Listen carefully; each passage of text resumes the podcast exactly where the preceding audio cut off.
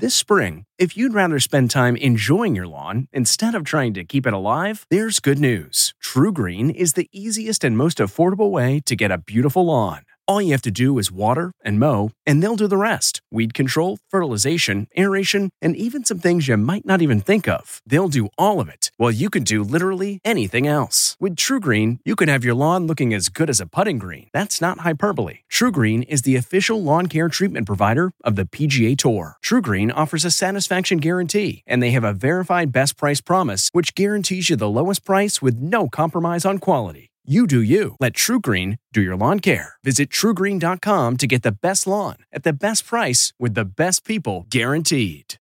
Face the Nation coming up next.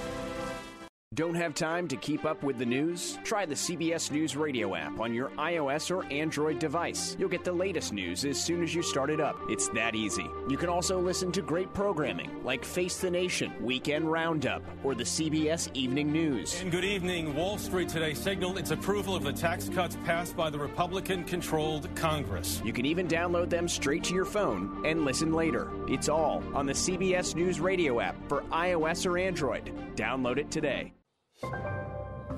It's Sunday, May 20th. I'm Margaret Brennan, and this is Face the Nation.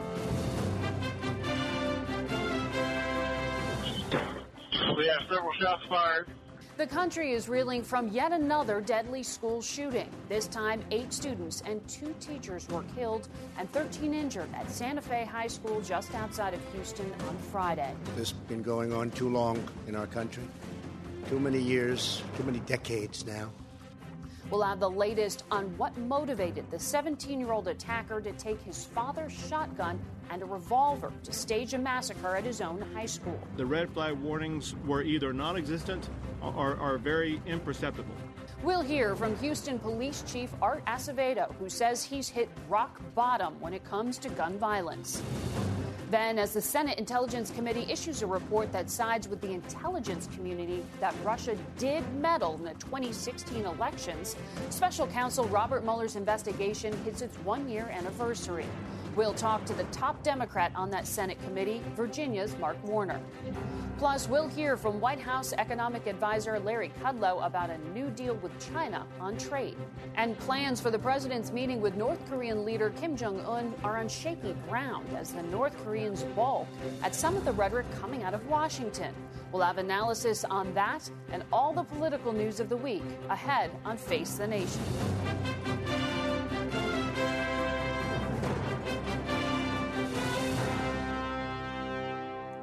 Good morning and welcome to Face the Nation. Across the country, Americans are mourning again and asking why a 17 year old shot and killed 10 victims in Friday's massacre.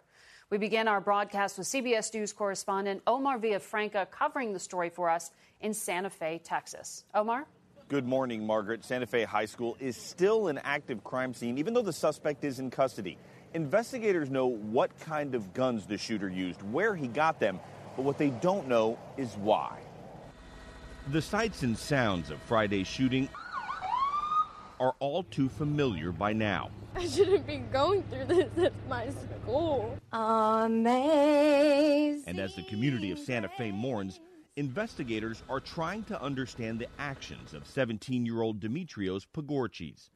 Yesterday, his family issued a statement offering prayers to the victims, while also saying of their son, what we have learned from media reports seems incompatible with the boy we love.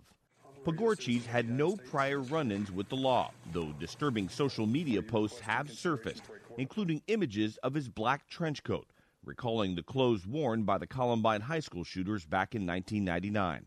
Yesterday, the Los Angeles Times quoted the mother of one Santa Fe victim, saying her daughter had turned down the shooter's advances a week ago but the only public comment from authorities so far is that Pagourtzis, quote, did not shoot students he did like so he could have his story told.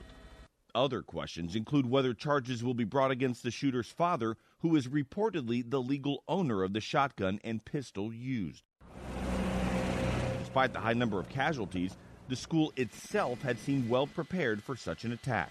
School resource officer John Barnes was the first person to confront the shooter the retired Houston police officer was shot and is recovering in the hospital after surgery. Classes are canceled Monday and Tuesday for all Santa Fe schools. Grief counselors will be here to help the community. And keep in mind, this is the end of the school year, so students will be going to graduations and also going to some of their fellow classmates' funerals. Margaret? Omar, thank you. The city of Houston is just right up the road from Santa Fe, and Houston Police Chief Art Acevedo joins us now. He's expressed his frustration with gun violence in a Facebook post that went viral this weekend. Chief, thank you for joining us. Uh, I know uh, a friend of yours, John Barnes, a retired Houston police officer who was one of the armed guards at the school during the shooting, is someone you just visited with. Can you tell us what his condition is? Well, thank God that he's uh, he, he's in very serious condition, but he's stable. Uh, I can tell you that we expect him to recover. His family's there with him, his friends are there with him, and uh, they're very grateful for all the prayers and all the messages they've been receiving from around the country and the world. Well, Chief, because he was there, armed guards were there. In fact, this school had won safety awards in the past. Why didn't all those measures prevent this attack? You know, that's part of the ongoing investigation as to what the, what we can do better. Uh, but we know one thing: if it wasn't for those officers that ran towards the gunfire, for John and his assistant chief and others, uh, that actually uh, discharged their firearms and returned fire, uh, leading to the suspect uh, surrendering, uh, who knows what the casualty count would have been? But they're heroes, and but now we need to look ahead to see how we can do better next time, because there will be a next time based on the inaction of elected officials across this country. Who specifically are you faulting for not taking action? Well, let me tell you, uh, and, uh, people at the state level and the federal level and too many pl- places in our country are not doing anything other than offering prayers. I'm grateful I'm working in the city with a mayor who's transformative and Sylvester Turner. And what we're starting to see is that local governments are starting to make a difference. And I think that the American people, gun owners, the vast majority of which are pragmatic and actually support uh, gun sense and, and gun reform in terms of keeping guns in the right hands, we need to start using the ballot box and ballot initiatives to take the matters out of the hands of people that are doing nothing that are elected and into the hands of the people to see uh, that the will of the people in this country is actually carried out. But in this specific instance, uh, the shooter didn't have a known criminal record. His father had legally obtained the guns that he used in the shooting. They weren't semi automatic weapons. So, specifically, what laws do you think need to be changed that would have prevented this attack? Well, I think in this one specifically, one of the things that, uh, uh, that we need to consider is if you have firearms in your home, and you do not secure them, and you don't secure them in a manner that can preclude someone from uh, grabbing them and taking them and, ca- and, carrying out this carnage, that there is a criminal liability that attaches. When there's skin in the game for all uh, weapons owners, including myself, uh, I think that people have a different uh, outlooks. And so we've got to make sure that everyone stores them in a responsible manner and that there are significant penalties when they fail to do so and people die as a result of those of that failure. So you're saying you believe the father of the shooter needs to be held legally accountable? I, I, I, believe that anyone that owns a firearm that doesn't secure it properly ends up in the wrong hands and used to kill uh, innocent people. Uh, that that should carry uh, some significant consequences, and we need to think about that on, on the national level across this country. All right, Chief, thank you for giving us your insights. Yeah, thank you. Our next guest is Senator Mark Warner, Democrat from Virginia. Senator, welcome back to the show. Thank you. Last time you were on with us was after the Parkland students held a march on Washington calling for greater gun restrictions. And around that same time, you said, I don't think we can sit through more of the mass murders and not take action. Will you take any this time?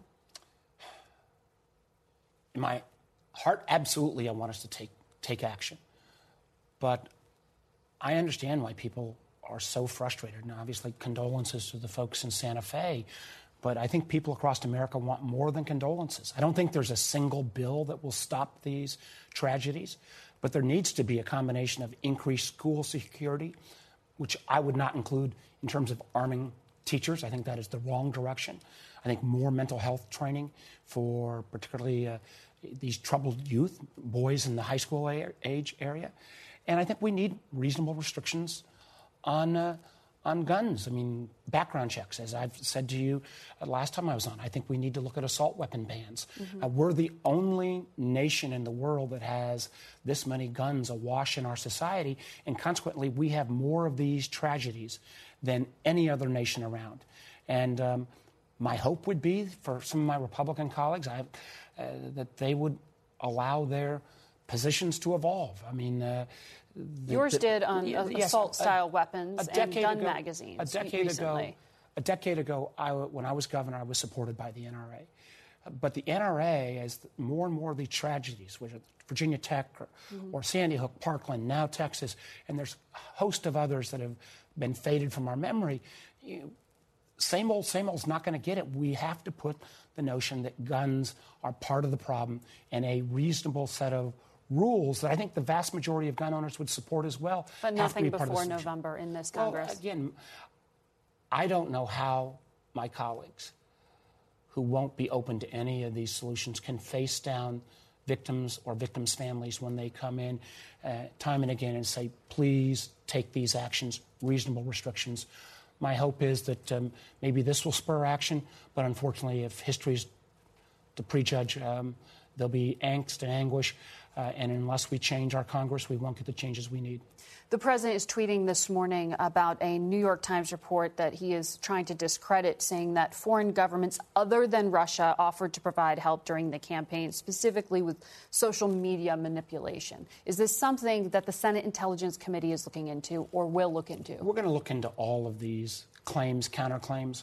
The thing that I find amazing is that somehow the president and his allies. To you, these reports are credible. There are credible components of the New York Times report. Um, some of this information is new to us, but we're going to continue our investigation. But what is remarkable to me is that the president somehow seems not to understand that when a foreign nation tries to interfere in our elections, that's wrong. That's illegal. Uh, the validity of the two uh, Arab nations potentially intervening, uh, time will tell how, truth, how much truth there is there.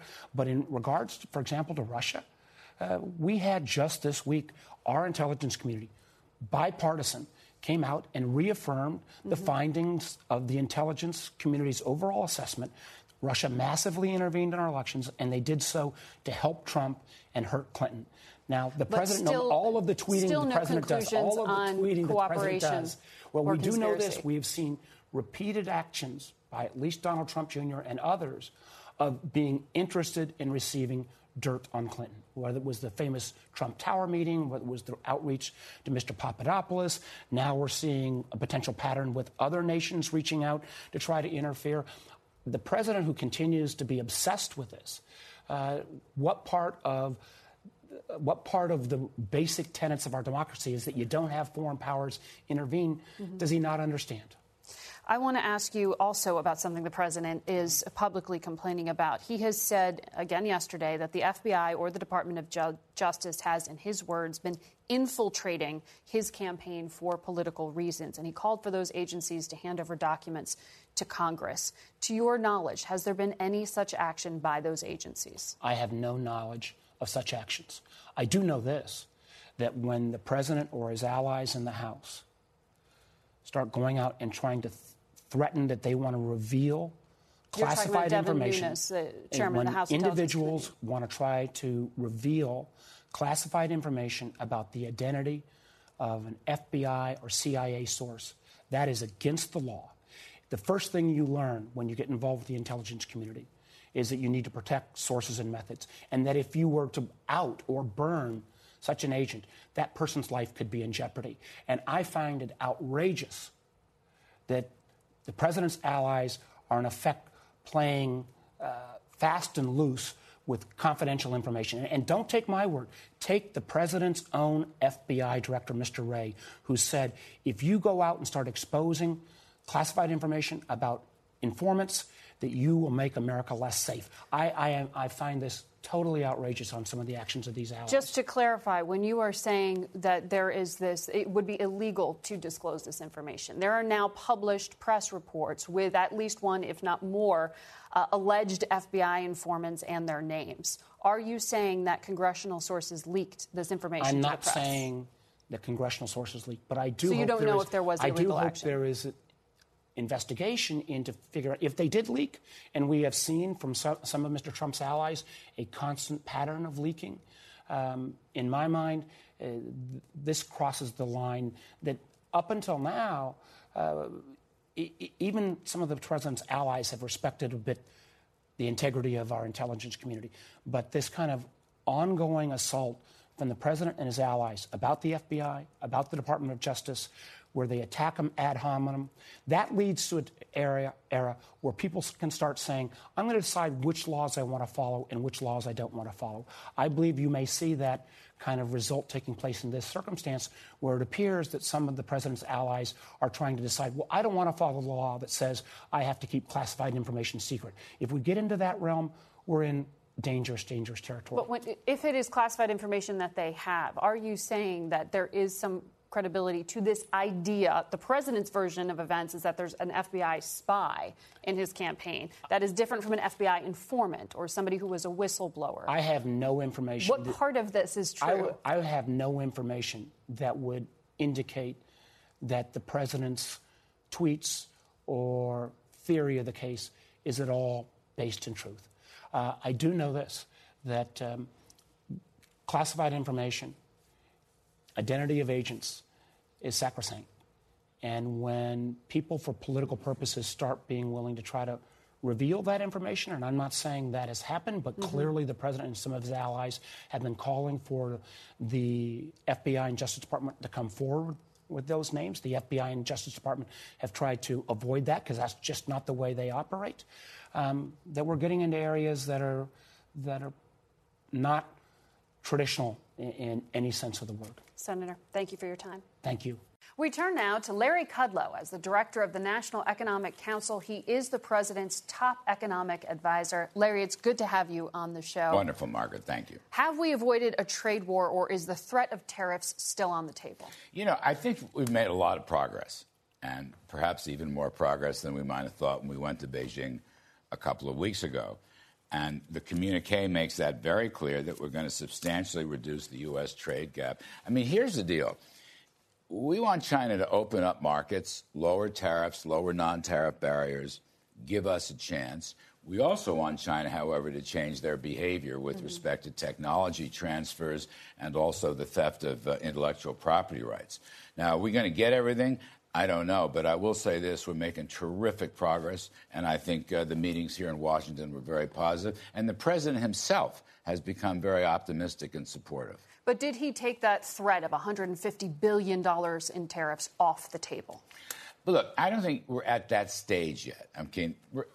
there's a lot of numbers being thrown around: 200 billion, this, this we're not at the, that detail point. Well, that's with the trade deficit you're talking about, with the yes. 200 and, billion. And look, we want the president insists that we lower the trade deficit, but again, the details will be down the road. Remember, these things are not so precise. I mean, macroeconomics plays a big role, but our view is China must open up. They must become fair traders. They have not been. The rest of the world knows they have not been. And China has got to stop the theft of intellectual property and the forced transfer of technology. Those are our family jewels. Mm-hmm. And we can make deals on this. I believe we can make arrangements. That has not yet been completed.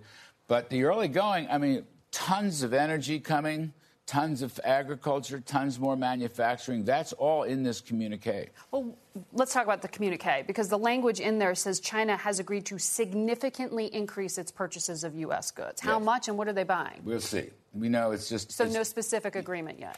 What you're getting here is the negotiations are proceeding very well. We're on the same page.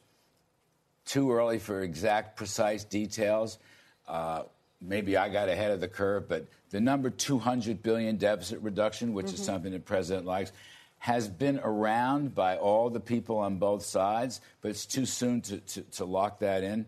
Uh, I just think the direction here is the key. And I, I just want to add if we can get success here, if China opens up, if we move to a much more balanced fair trading, this is going to be terrific for the American economy. We are the most competitive economy in the world right now.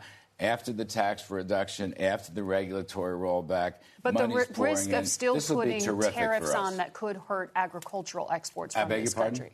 The risk of putting tariffs on that could hurt agricultural exports for this country. Is that still something American farmers need to worry about? Look, eh, they need to keep an eye on all that, absolutely. But but let me just say this: um, tariffs are part of any negotiation, and pa- uh, tariffs maybe have to part of any enforcement.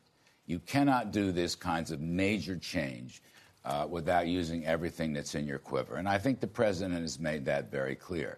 It would be better to go ahead, market openings. Uh, let American companies own their companies in China so we don't have to hand over our technology advances. Let them stop the theft. But if we can drive, we're going in the right direction here, and I think that's the absolute key point. And again, why do you do this? You know, you do this to grow our economy better. You do this to help a lot of the different sectors. Um, by the by, my view is China will be helped if, if we if we pull And you've off. always been a growth guy, Yes, Larry. I've yes. known you a very long time I here. Uh, but our CBS News Nation Tracker poll gives some credit to the president for some of the things you've been talking about in Mhm. terms of growing the economy. More than two thirds of those we asked say his policies are somewhat or responsible for the economy.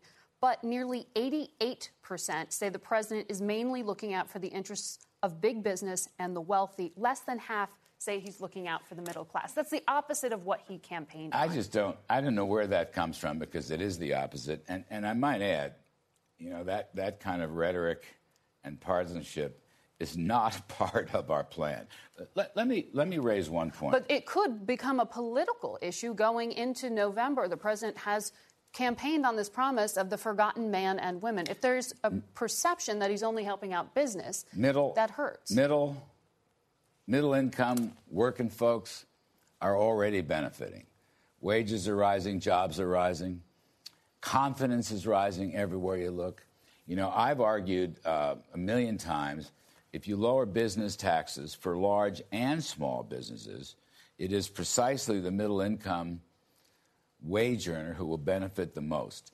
I- think there's a lot of false rhetoric out there.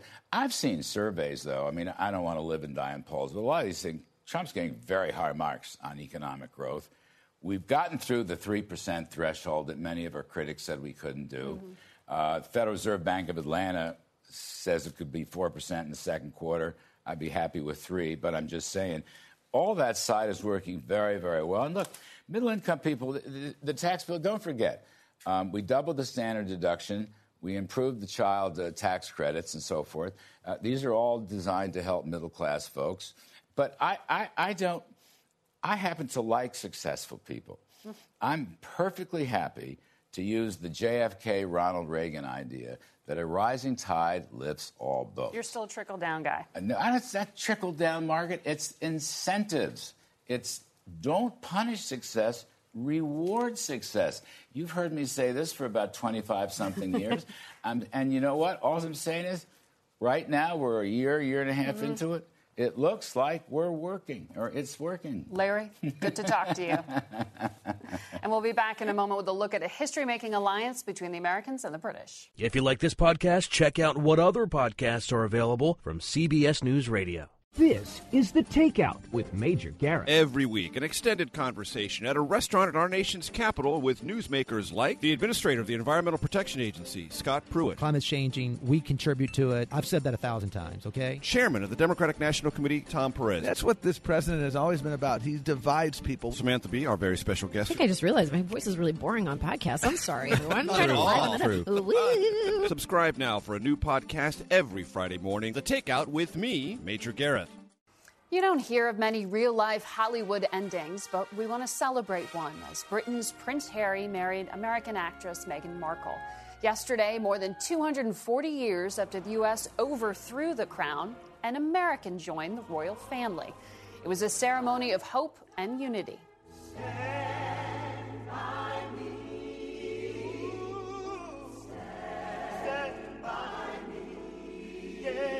On a day of pomp, pageantry, and plenty of sunshine, 100,000 people lined the streets to watch the royal procession outside Windsor Castle.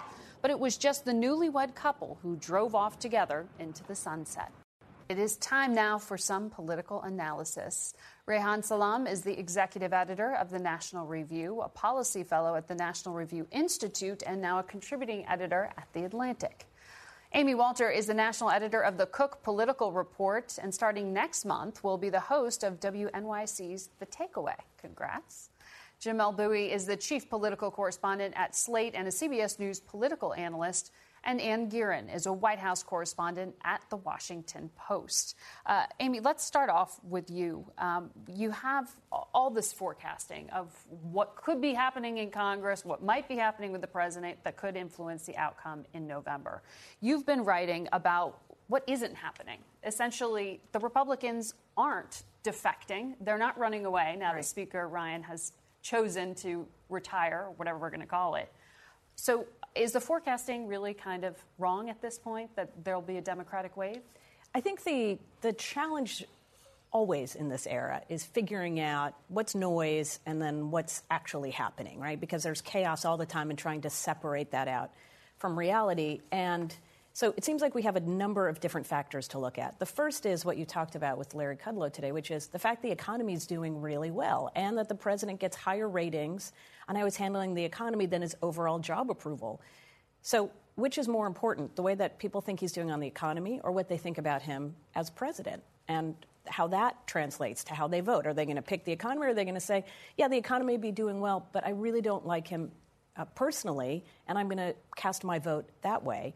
And then you have to look at what we've seen in the polling, but also what we're seeing on the ground. We know that in all these special elections, Republicans, I'm sorry, Democrats have outperformed where they normally should be. Their, uh, their average vote, they've outperformed by almost 10 points. And so, is that the right number or the polls the right number? All of these things are going to, I think, are going to get mushed together. I think the real question, and this is going to be the challenge for Paul Ryan as we get into these next couple months here of what's going on in Washington, is can uh, Congress stop fighting amongst itself? Mm-hmm. I think that's when Republicans have their biggest challenge was when they had the health care fight. The president was fighting with Republicans, tweeting against Republicans. Now we have immigration. We may have trade. Um, those things, if they split the party, I think only uh, benefit Democrats. And one last thing, I think the attention that is being focused, especially in the media, on the Stormy Daniels or on Russia, is actually helping Republicans because what's not getting through is what the Democrats want to talk about, which is the health care challenges in the wake of a, a health care bill that never really passed or doesn't fix the health care system, and rising costs for some other goods. They want to be able to make that case. They can't get that through. You mentioned immigration. We know the president will be holding an immigration roundtable later this week. I want to play a soundbite, something he said this week that caused some problems.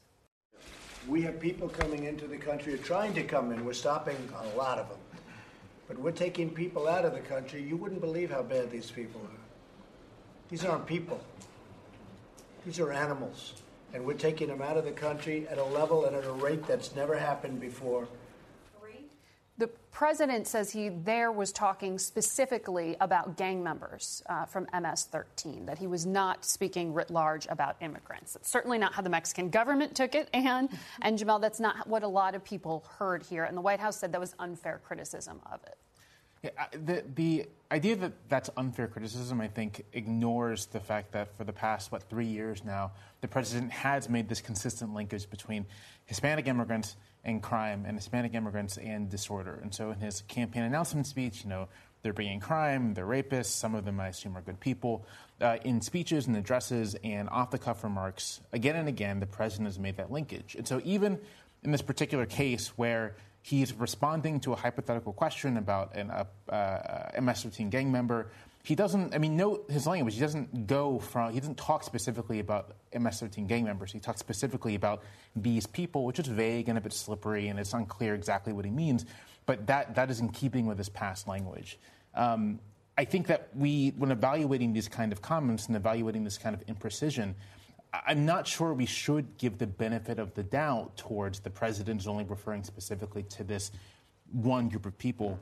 And having said that, even if that was the case, I do think there's a serious problem with the president dehumanizing any group of people in the United States, even if they are hardened criminals. I think it opens a door to uh, uh, to really problematic actions from federal law enforcement who take that as a cue for how they should approach gang members, how they should approach people that are within their enforcement purview. So, you know, setting aside the political controversy over what the president means, mm-hmm. I, I think there's a real sort of pragmatic and ethical problem with the president speaking about people as, quote, animals. And it caused a diplomatic incident, Anne. Yeah, I mean, it, it, the president keeps doing this but through imprecision. He, it, it is clear when you listen to the whole conversation uh, that the, the woman sheriff who was speaking right before him was speaking about what she, her lived experience of what she does when uh, she can identify or uh, when her agents can, uh, from, from time to time, uh, you know, see somebody that they would like to be able to uh, re- report to federal authorities for possible deportation, but are not able to fully report that uh, because of a conflict between state and federal law. Way too complicated for what the, the, the president w- wanted to talk about, mm-hmm. clearly, because his response then is these people are animals. And that's what the Mexican government hears. It's what Central American governments uh, hear as well. Uh, and it, I don't think that this is something that the, the president cares to fix. I mean, he, we, we don't know for sure, but he doesn't, he, he keeps doing it. He keeps using uh, charged language, which appeals on a political level, uh, not only to his, his own uh, core supporters, uh, but potentially to, to Republicans who are in the mid- middle of uh, their own immigration issues. Um, we, we saw mm-hmm. a, a different kind of split on immigration over the farm bill on Friday. We could talk about that too. Uh, but this is a this is you know immigration and what Congress does or doesn't do about it is one of the things that's hanging fire before the uh, 2018 midterms, uh, and the president has views on that. Reihan, is this a useful mechanism to continue to return to the mantra about immigration and immigrants? I do think that it's a centrally important issue. I think that it was a, an incredibly important part of the president's appeal. Uh, but just to give you a bigger picture sense, the politics of immigration have changed pretty markedly over the last 10 years or so. Uh, earlier on, there was this belief that there was a bipartisan deal to be had. Democrats wanted a path to legal status, and Republicans wanted essentially a large amount of guest worker, low wage migration. That was believed to be this workable consensus. The trouble is that actually the Republicans who believed that were a very very narrow slice of the party that was not, in fact, representative of the party's rank and file. So then there is the possibility of some other deal, maybe. But the thing is that then you have President Trump as the reaction to that deal from the right. You know, seeing an opportunity that there was a rupture between the elite of the Republican Party and the base of the Republican Party. So he comes in and offers a more hardline stance. As it happens, though, many of his own supporters also support a path to legal status for some number of unauthorized migrants. Now, the problem is how do you then course correct again? Mm-hmm. So, if you see President Trump is making this one correction to a false understanding of what was the Republican consensus position, then you have to have some other course correction. The problem now, however, is that on the Democratic side, over the intervening decade, there's also been a pretty marked change. One of the false claims that the president made is that he's deporting more of these people than ever. Now, what does these people mean? Who knows? But we do know that President Obama, in his first term, actually was far more successful in deporting uh, criminal unauthorized migrants, right? But the thing is that that has actually become a very hotly contested issue on the Democratic side. With things that used to be just very taken for granted, you had all sorts of Democrats, including liberal Democrats, who felt like, well, that's a common sense measure. Those things are very hotly contested by activists on the left. So there, the politics of immigration are very much in flux. There is a new center to be found. I believe the president can find it, but to do that, he cannot use rhetoric of this kind. He has to make it clear that I'm making a distinction between dangerous migrants and also those that pretty much everyone across the political spectrum has decided. A very broad swath of people have said we need to separate this population from this other population, for better or for worse. But he hasn't adjusted to that, partly because he had a big political success with one thing, and then that's what you do. You kind of stick with the move that appears to have worked for you, even when the politics on the ground have changed. But he, he had that chance to do that, right? Mm-hmm. When we had the debate about DACA, the I guess this was a few months ago, where Democrats were willing to kind of come on on the wall. I think had the president said, "Great, I'm going to call that victory. Get money for a wall, get money for more border security,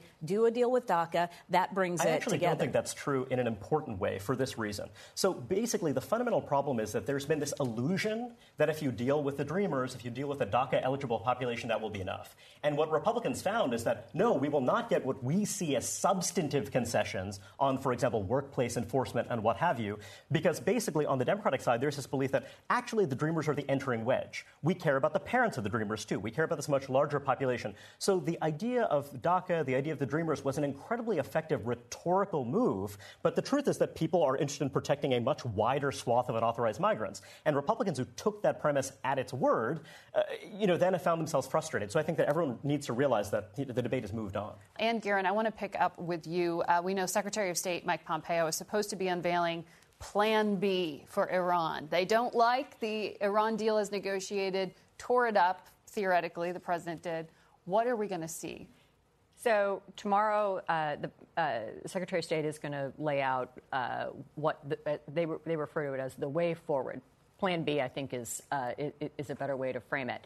In the absence of the Iran deal, there's no clear roadmap for primarily European allies, uh, a, a, few others as well, to understand what it's going to mean for them to do business uh, with, with Iran or not. Uh, are they going to be subject to U.S. sanctions? If so, when? How big uh, would those sanctions be? And then what are the other potential uh, diplomatic complications uh, if the European signatories to the Iran deal uh, are successful in, in keeping it as a smaller and frankly less important global uh, uh, construct without the United States.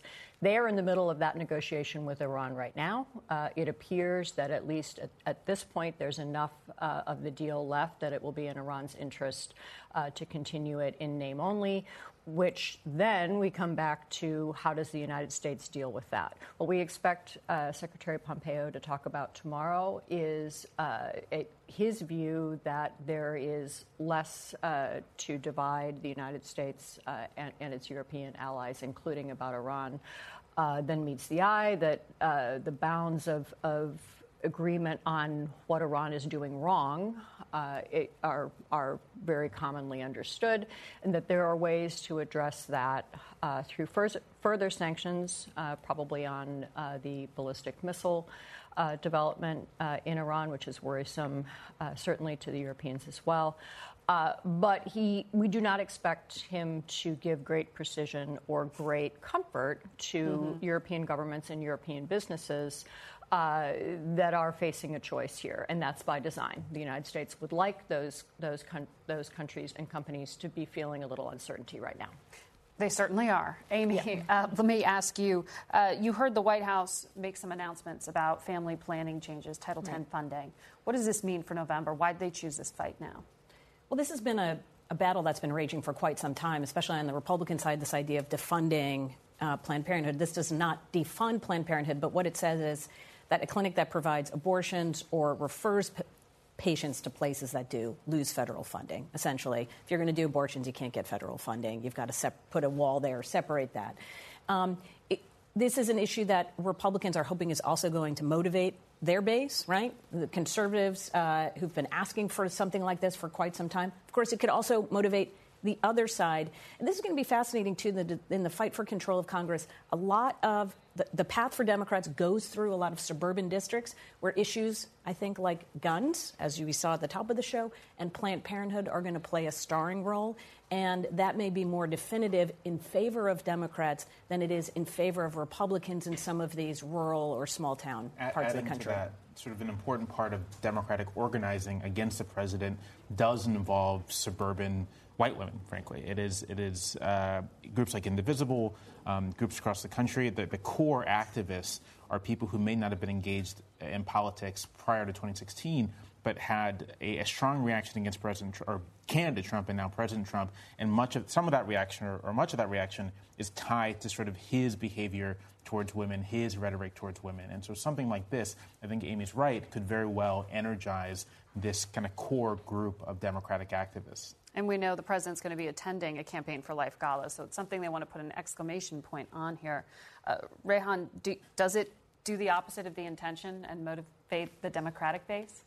Well, that may well be true, partly because there has been a lot of misrepresentation of the nature of the rule. So uh, there have been many iterations of this proposal over the years, and I think Amy described it very well and very carefully. So it's being described, for example, as a gag rule, the idea that you cannot even counsel abortion. And that's not, in fact, the case. What you cannot do is actually refer someone to an abortion practitioner, and it's also partly about basically co locating these facilities so that literally you're providing these Title X services in the same place where abortions are provided. The idea is that you know, we need to mm-hmm. separate those two functions. Now, the trouble is that, you know, basically you have institutions that are very well capitalized, institutions that have been around for a very long time. So if this rule was in fact implemented, that would mean uh, kind of a real substantive change. And that's also why the Bush administration in the second term actually wound up shying away from this because they decided that, you know, it was a critical moment in the Iraq war and they had to kind of uh, pull back. Right. It remains to be seen if that will happen in this case, too. Or how and when this will be implemented. Mhm. Thank you, all of you. We'll be back in a moment with Pulitzer Prize winning author Jon Meacham. He's got a new book out about times in history when hope overcame division and fear. Stay with us. Don't have time to keep up with the news? Try the CBS News Radio app on your iOS or Android device. You'll get the latest news as soon as you start it up. It's that easy. You can also listen to great programming like Face the Nation, Weekend Roundup, or the CBS Evening News. And good evening. Wall Street today signaled its approval of the tax cuts passed by the Republican controlled Congress. You can even download them straight to your phone and listen later. It's all on the CBS News Radio app for iOS or Android. Download it today. We close today with author and historian Jon Meacham. His new book is The Soul of America The Battle for Our Better Angels. Thank you for coming on Face the Nation. Thank you. I was intrigued that you wrote this book because of a phone call you received right. in the wake of the violence in Charlottesville last August. Nancy Gibbs, then the editor of Time magazine, called and asked after the violence if I had anything to say. And one of the things I wanted to look at was to what extent is this moment in American life an aberration, and to what extent is it the most vivid manifestation of strains in our national character that are not admirable but are perennial? And I think the answer is that we're basically in a moment where the worst instincts are playing center stage or attracting the most attention, but that in some ways is really the rule more than the exception. Why do you think the worst instincts? I mean, are, are you putting this on the person or are you putting this on the moment?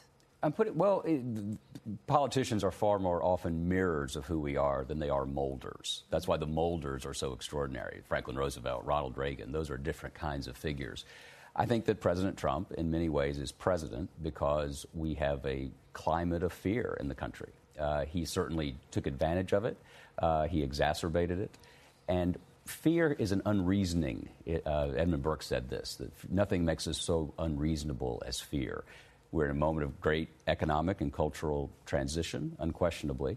But basically, when we have listened to our better angels, when we have more widely understood the Jeffersonian assertion of equality, mm-hmm. we've grown stronger. And we've also always grown stronger the wider we've opened our arms.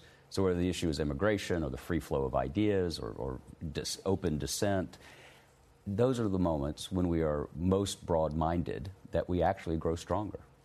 In a lot of the examples you write about in the book, you talk about sort of the office holder having a sense of Sure. history and their place in history, even though they all had their own personal issues, and Oh, you detail them. Oh, absolutely. But what is, do you believe that President Trump has a sense of the office? Not really. No, I don't. I, I don't think he has a sense of the ultimate role he'll play in the moral life of the nation. And Pre- President Roosevelt, uh, when he was running for president in the fall of 1932, the New York Times asked him to define the presidency, kind of a basic job interview question. And FDR said it is not an engineering job, it is preeminently a place of moral leadership. It sets a tone, it sets a, a sense of our dispositions of heart and mind. And the best presidents, from Thomas Jefferson, again through President Reagan, through President Obama, have been presidents who've spoken in the vernacular of hope instead of fear, who've pointed ahead instead of at other groups. And this is not a sentimental point. It's not a partisan point. I've voted for Democrats. I've voted for Republicans. I plan to continue to. But if you look at it in a clinical way, the moments we've come through from the 1920s when the Ku Klux Klan was refounded, 50,000 Klansmen marched down Pennsylvania Avenue, not far from here, in August of 1925. There were three to five million members of the Klan. Oregon, Indiana, Colorado had a significant Klan presence. We got through that, and we got through it in part because the courts ruled in the right way, the press did the right thing, and ultimately it's about us. It's mm-hmm. about the people. It's a republic is only as good as the sum of its parts. That's the special thing about self-government. And you say that that essentially the people get the government they deserve in some ways. Harry Truman said it, and so I'll take it. if, if, if, I'm confused with Truman, that's a good thing. We do.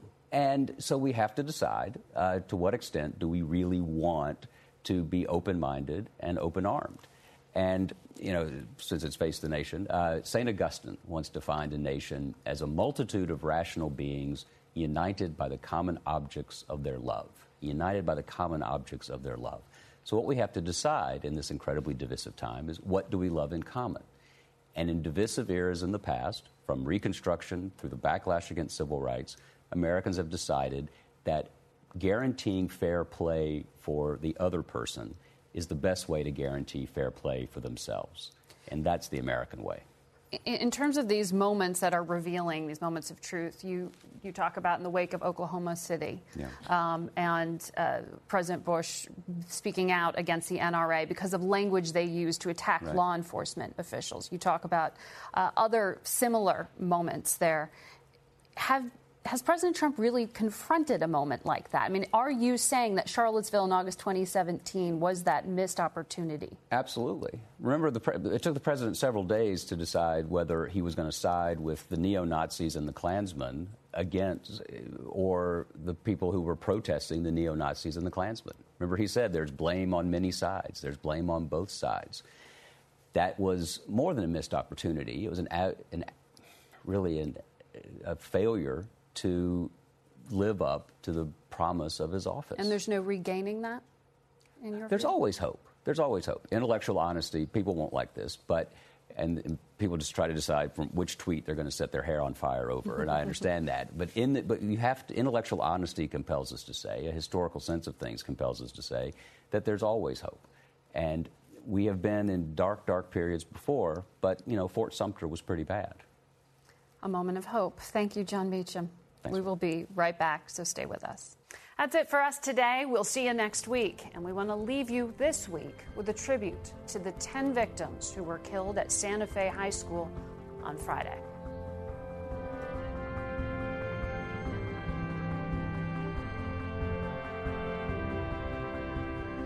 I'm Margaret Brennan, and this has been Face the Nation. Today's guests were Senator Mark Warner, Houston Police Chief Art Acevedo, and White House Economic Advisor Larry Kudlow. The executive producer of Face the Nation is Mary Hager.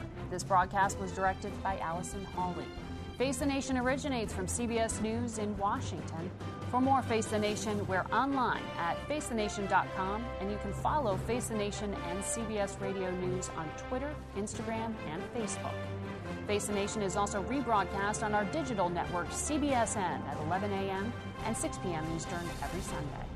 If you like Face the Nation with Margaret Brennan, you can listen early and ad-free right now by joining Wondery Plus in the Wondery app or on Apple Podcasts. Prime members can listen ad-free on Amazon Music. Before you go, tell us about yourself by filling out a short survey at wondery.com/survey. Catch every episode of 60 Minutes, America's most watched news magazine show, as a podcast. Hear in-depth investigations across politics, news, and entertainment on your schedule. Listen to 60 Minutes ad-free on Wondery Plus. Hi, this is Jill Schlesinger, CBS News business analyst, certified financial planner, and host of the Money Watch podcast. This is the show where your money is not scary and it's not boring. It is a show that's all about you. It's your questions that make it possible for me to provide unconventional and entertaining insights on your money and maybe more importantly, on your life. I'm going to be your financial coach, someone who brings common sense and an insider's perspective on how to manage your money and your emotions. And I promise we are going to have a little bit of fun along the way. Have a question from retirement to career changes to college funding? Just send us an email at askjill at jillonmoney.com. Follow Money Watch wherever you get your podcasts. You can listen ad free on the Amazon Music or Wondery app.